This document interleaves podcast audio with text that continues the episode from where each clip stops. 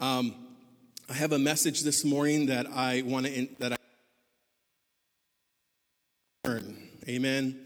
The return of Christ, the return of Jesus Christ, and I want to focus on that this morning. Amen. If um, I'm sure we're all aware, but Jesus Christ, or should I? Put, I should put it this way: our Christian faith hinges on the resurrection. It's what makes our faith valuable, it's what makes it worth. Without the resurrection, Christianity is just a feel good religion. But the fact that Jesus Christ died and rose again gives the church power. And the return of, of Jesus also gives us our hope as well. Jesus said, Behold, I am coming soon, bringing my reward with me to repay each one for what he has done. Strong attack on the family. There's a strong attack to rearrange what God has ordained as the family, as the, the family unit. You have a lot of uh, uh, you know, groups and, and, and organizations and in our school systems coming in and saying uh, everything is just turned and flipped around and, and the man is no longer needed in the home. You have that kind of talk in society. And you know what? People have done studies, uh, and what they've concluded is that the fall of empires, the fall of civilizations, came to a, a, a pinnacle, came to a point where society disregarded the family. When, when the man was no longer seen as, as part of the family and you know uh, there was so much chaos in the family the nation the empire the civilization soon followed in, in, in destruction and we know that this world is attacking the family we know that through scripture, God is waiting. Now, what is God waiting for? If everything has been fulfilled in prophecy, if there's nothing else left to for Christ to return, what is holding him back? It's the fulfillment of those who will believe in his name. God is waiting for those who are still left to be saved. And I believe that is the last thing we are waiting for before he returns. To be caught up in the heavens uh, with the Lord Jesus Christ. Now, in Matthew chapter 24, we're not going to read there, but Jesus gives a, a clear depiction of the last days wars and rumors of wars and, and pestilence, famine, all these things that will come before, before he returns. And after Jesus had concluded this summary of what is to come, he, he, begins in chapter 25 with the parable of the 10 virgins. And that's what we're going to focus on this morning. I believe that Jesus strategically closed with the parable of the 10 virgins for a certain reason. And we're going to talk about that this morning. It says in Matthew 25, this is our text this morning, verse 1. Jesus said, Then the kingdom of heaven will be like ten virgins who took their lamps and they went to meet the bridegroom. Five of them were foolish and five were wise. For when the foolish took their lamps, they took no oil with them. But the wise took flasks of oil with their lamps. As the bridegroom was delayed, they all became drowsy and slept. At midnight, there was a cry Here is the bridegroom, come out to meet him. Then all those virgins arose and trimmed their lamps. Let's go on to verse 8. Uh, and the foolish said to the wise, Give us some of your oil, for our lamps are going out. But the wise answered, saying, Since there will not be enough for us and for you, go rather to the dealers and buy for yourselves. Verse 10. And while they were going to buy, the bridegroom came, and those who already went in with him to the marriage feast, and the door was shut. Verse 11 and 12. Afterward, the virgins also came, saying, Lord, Lord, open to us. But he answered, Truly I say to you, I do not know you. Watch therefore, for you neither know the day nor the hour. Amen. Let's, let's pray. Lord, thank you for your word, Lord. I pray, God, that your Holy Spirit would speak to us this morning what you want us to hear. And I just pray that your Holy Spirit would just, Lord, minister to us, show us, Lord, the things that you have in the word for us this morning. In Jesus' name, amen. The number 10, let's begin with that this morning. The number, why 10 virgins? Now, the number 10 in the Bible has significance. The number 10 represents completeness in the Bible. Jesus could have used the number 10 as a figure of speech to, to say the fulfillment of all that is to come. Ten virgins represented the fulfillment of prophecy, and therefore the number 10 is expressed here. You guys with me? Now, let's talk about some key things in this story, and this is where I want to spend most of my time. The construction of the first century lamp. When Jesus gave the parable of the ten virgins, he used many vivid illustrations to provide a better way to understand his coming. First illustration he gives is the lamp. Now, the first century lamp was small and it was made of clay and it was very simple in design. It had an opening at the top. You know, uh, who here has seen the movie Aladdin? Right? So you kind of have a depiction of what that lamp looks like. But it was made of clay, it wasn't made of gold. And it had an opening so you could pour the oil inside. And inside the lamp, there was a, a wick, a, a, piece of cloth or a thread that would be in the base, and, and there would be like a little spout. And out of the spout, you would have the wick be exposed so that when you light it, the wick is burning, right? Providing light. And, and it would have oil inside of it to keep on being lit. Now, in the book of Leviticus, chapter 24, verses 1 and 2, there's a command. So, you know, lamps that, that were used in Jesus' day were used even way before Jesus' day, back into the days of Moses. And look what it says here it says, Command the people of Israel to bring you pure oil from beaten olives for the lamps, that a light may be kept burning regularly. Now, in God's temple, the lamp was never to go out always to be kept burning as a representation of his presence in that place. So there's a strong significance to what the lamp means and what Jesus is trying to tell us this morning. Now, I want to tell you this morning that what the lamp represents to us as Christians is our faith, our Christian faith that we've been given. Now, how many of you here have had a birthday in the park? Anybody? You guys ever had a birthday in the park? Yeah? All right. So, and, and how many moms or dads had to uh, light the birthday cake? And you had like maybe, you know, 10 candles, 12 candles, I don't know how many. Um, and, and did anybody, did, were you ever in a situation where no one brought the lighter? Anybody? Sound familiar? I know it's happened because I've seen it. And so, you know, someone, you know, by chance maybe has a, a, box of matches. I don't even know they have those anymore. But I remember in my day when I grew up, when I was growing up, my grandfather, you know, we had a gas stove in, in Ensenada. And uh, to start the stove, he had to light the match. And he had to, you know, carefully light the stove.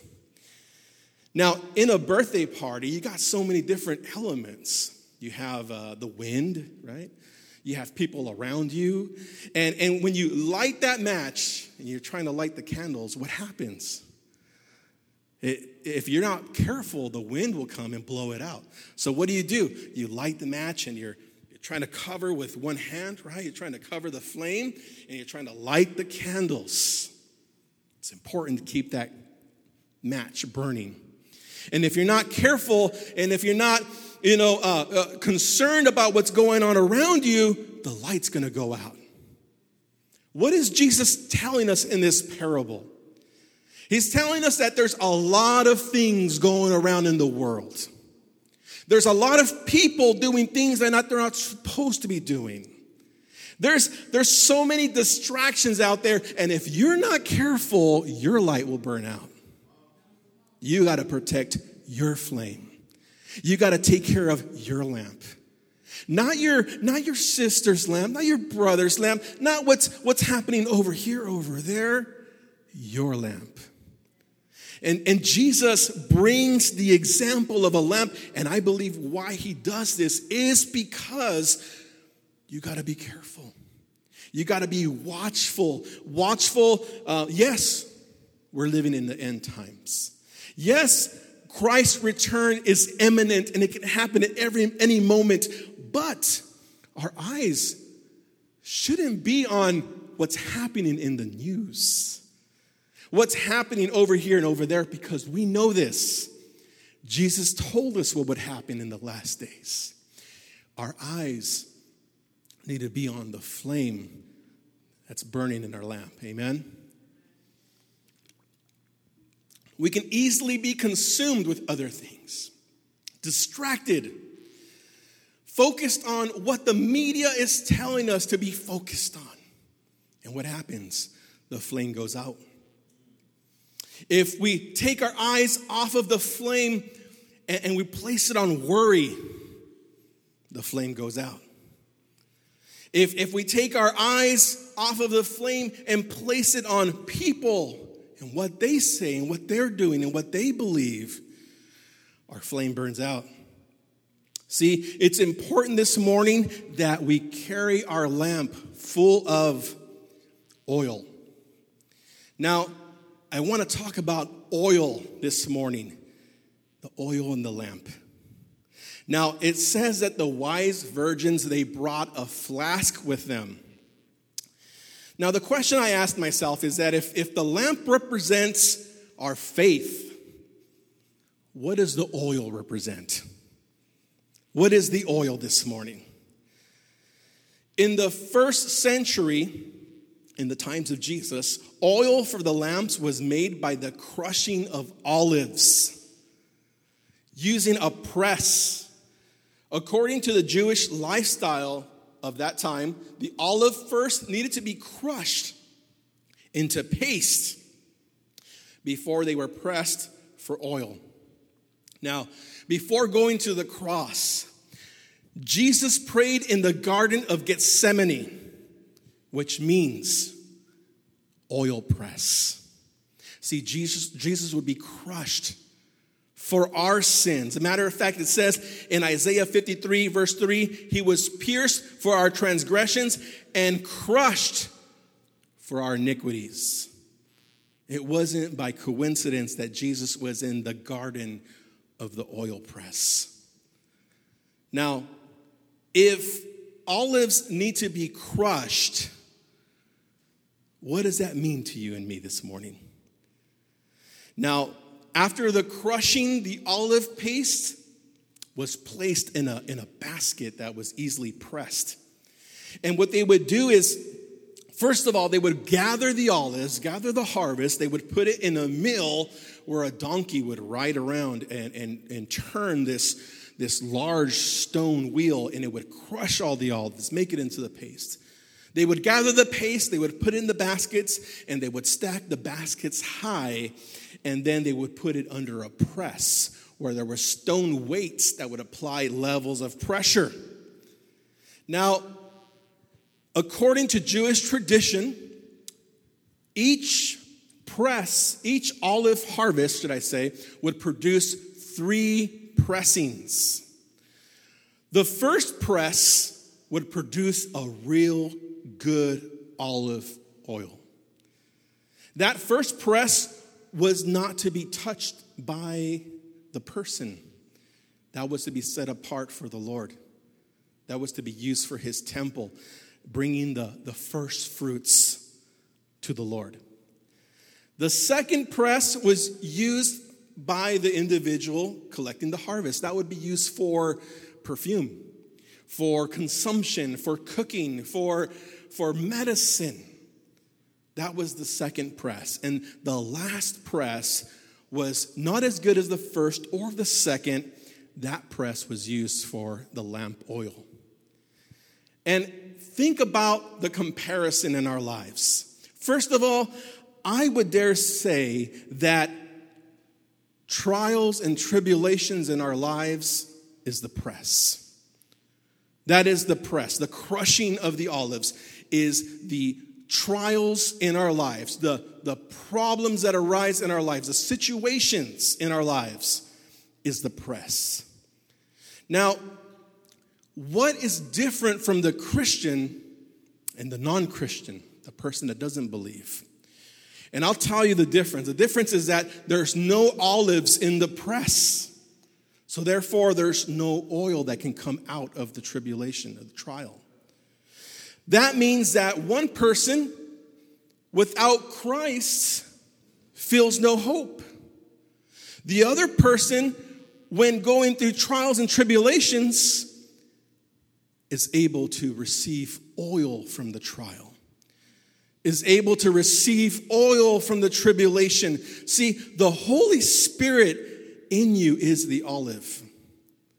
The Holy Spirit that's inside of you is the olive. And when trials come into your life, when you're being pressed, out comes the oil for your lamp.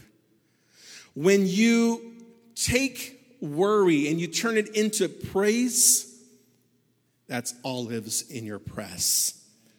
When you read the Word of God and you allow it to speak into your life, you're applying olives into your press. When we believe in faith, not by what we see, but by who God is, we are applying olives into the press. And when we apply these things in our lives, it's not who you are or what you're made of that produces the oil, it's who's inside of you. And when the Holy Spirit is inside of your life, and, and, and, and pressure comes and situations come, you all you need to do is trust in the Lord, and out will come the oil for your lamp. How do we how do we get the oil for our lives? How do we sustain our Christian walk? How do we keep the flame going? By having the Holy Spirit in your life. By having the Holy Spirit activated inside of you so that no matter what comes your way, come hell, come the flames, come whatever into your life, it doesn't matter, oil will always come forth because of who's inside of you. We need the oil for our lamp. We need to keep the flame going. Now, it's interesting in the story that they all became drowsy. All of them, all 10 of them, even the wise and the foolish, it says in scripture that they all became drowsy. It's interesting to me that both the foolish and the wise became drowsy. This simply could mean that everybody gets caught up in the day to day. Everybody gets caught up in the worries of this world. And, and, Jesus is probably bringing out something for us to think about here that no one is perfect, all have sinned and fallen short of the glory of God. Now, one of my last points this morning is the trimming of the lamp. It says that when they heard the bridegroom, they trimmed their lamp. In Exodus 30, verse 7, there was the command for those that were operating in the temple, and it says, And Aaron shall burn fragrant incense on it every morning when he dresses the lamp or trims the lamp. He shall burn it, and when Aaron sets up the lamps in twilight, he shall burn it a regular incense and offering to the Lord throughout your generations. Now, according to the temple ordinances, it was up to the priest to trim the lamps regularly. How many of you here like to have candles in your home? Anybody? Like, you know, I like I like scented candles. Okay, I, I gotta admit it. I admit it. I like scented candles, vanilla or, you know, during uh, the heart, you know, the um, the fall, right? They have pumpkin spice, you know, and we we love candles. We do. Why, why hide it? Um, and how many of you know that if you leave a candle unattended, what, what happens after maybe a couple of hours, maybe by midday? Do you guys ever notice like the, the flame gets smoky? And then you look inside and you see that the wick has like this kind of mushroom type thing on it, and it's and it's it's it's it's kind of overgrown, and you got to trim the wick. See, what happens is that when we're not careful and we don't maintain the wick in our lives, is the wick will begin to just develop this corrosion on top of it. And if we're not careful, what happens is that that wick begins to produce smoke in our lives. And the smoke represents not being able to see when you need the light in your life. See, these, these virgins, when they, when they woke up, they trimmed their lamps because they were drowsy. They fell asleep. Their lamps were unattended. And if they wanted to see in the nighttime, if they wanted to see their bridegroom, they had to trim the lamp in order to have a bright light and be able to see their king. In our lives, we need to be careful for what we allow to latch onto us, what we allow to latch onto our wick. Because if we're not careful, we're going to be seeing smoke.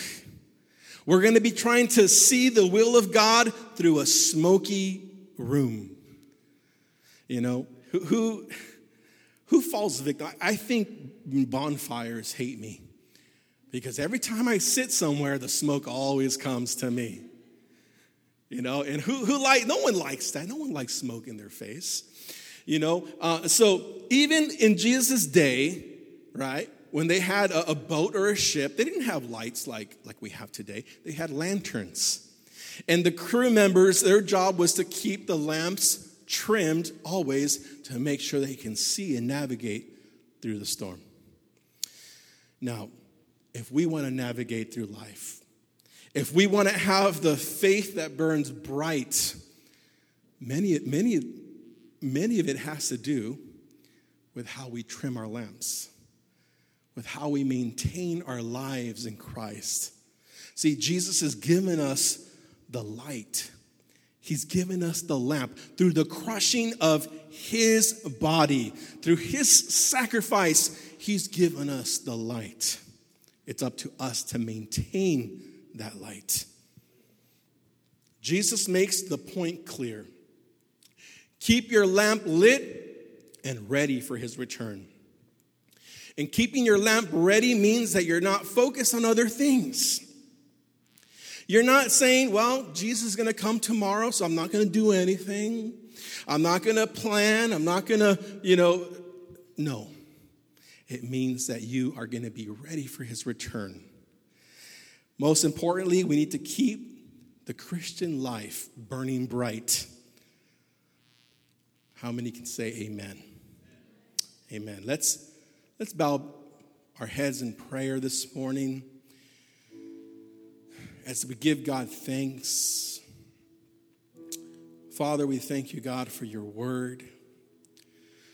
Lord, we thank you, God, that Lord, no matter what happens around us, no matter what is moving in our midst, in our world, in our society, in our nation, no matter, Lord, what is happening, you've called us to maintain our flame.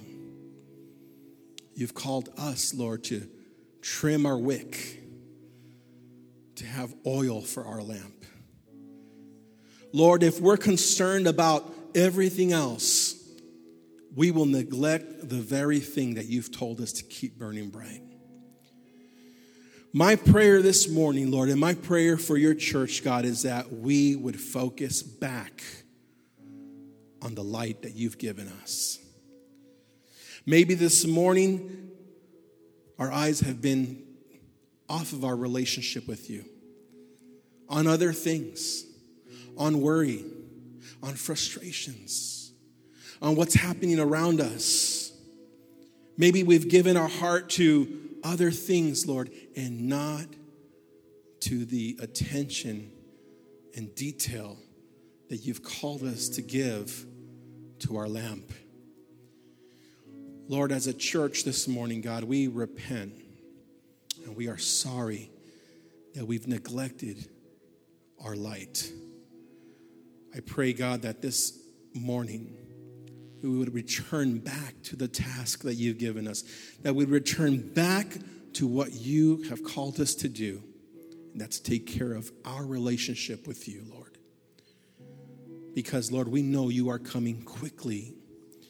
We know any day you could return for your church. And you want us to be ready. In Jesus' name, amen. Just as we read about the olives being crushed to produce oil, Jesus was crushed to produce the new life we have in him. He gave his body as the once and for all sacrifice for our sins. Let's prepare this morning for communion. If we can stand to our feet. And I want you to take time this morning to prepare your heart. Communion is a sacred, important, and to be held in high esteem with all respect and honor. As we prepare our hearts this morning, if you have unforgiveness in your heart, if you have unrepented sin, I want to ask you, I'm going to ask you this morning to pray there where you are that you would get your heart right before the Lord as we pray this morning. Father, we thank you, Lord, for this time of communion. We thank you, God, for the sacrifice that you took upon yourself, Lord, on the cross for our sins, for our transgressions, for everything that we've done and everything that we're going to do, Lord. Lord, I pray, God, for the sins, Lord, in our lives, God, that have affected us from seeing who you are, from having that close relationship with you.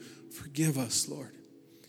As we take this communion this morning, God, I pray that our hearts would be right before you, God, simply by trusting in your name, simply by calling out to you, Lord, as our Savior.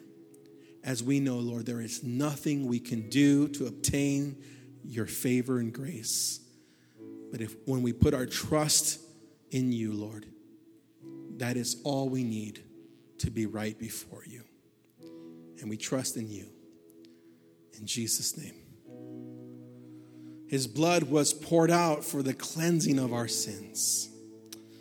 Now, I want to give everybody an opportunity to get ready with this communion. So let's go ahead and peel the first layer.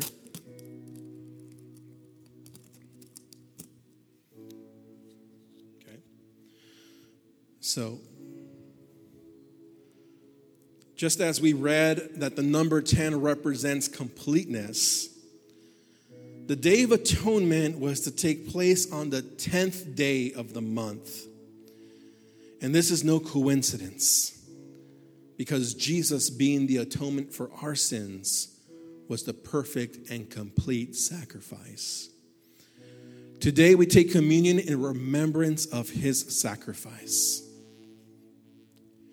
Now, let's begin.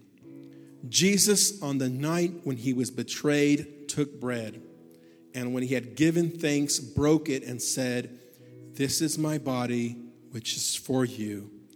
Do this in remembrance of me. Let us eat.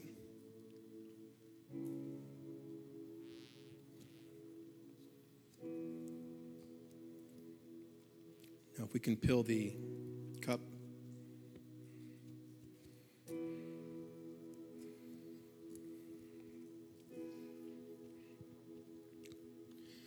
In the same way, also, he took the cup after supper, saying, This cup is the new covenant in my blood. Do this as often as you drink it in remembrance of me. For as often as you eat this bread and drink the cup, you proclaim the Lord's death until he comes. Let us drink.